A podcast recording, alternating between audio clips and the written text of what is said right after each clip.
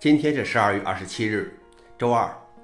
本期是银河观察第八百六十三期，我是主持人银河老王。今天的观察如下：第一条，Windows 九五为确保模拟城市运行专门做了规避，为 Windows 三点 X 编写的模拟城市游戏卖出了五百万份，但在其原始版本中存在一个错误，会读取刚刚释放的内存。不过这在 Windows 三点 X 上运行的很好，这个错误没有什么影响。在 Windows 95的测试版本中，模拟城市的测试并不工作。微软追踪到了这个错误，并在 Windows 95中加入了特定的代码。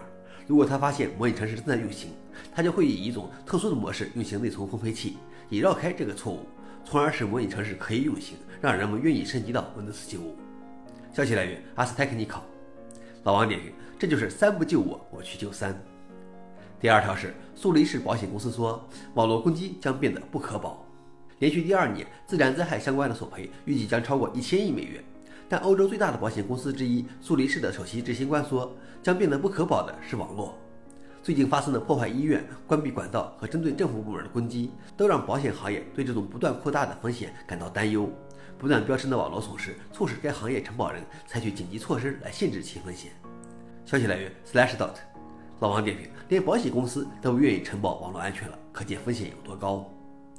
最后一条是 AI 帮助编写的代码更容易出现错误。研究发现，接受 GitHub Copilot 等人工智能工具帮助的程序员，比那些单打独斗的程序员产生的代码更不安全。在八十九种的情况下，在 Copilot 帮助下制作的计算机程序中，约有百分之四十存在潜在的可利用漏洞。更糟糕的是，他们发现人工智能的帮助往往会使开发者对其输出的质量产生错觉，更有可能相信他们写的代码是安全的。消息来源：Register。老王点评：或许可以再通过 AI 做一下重。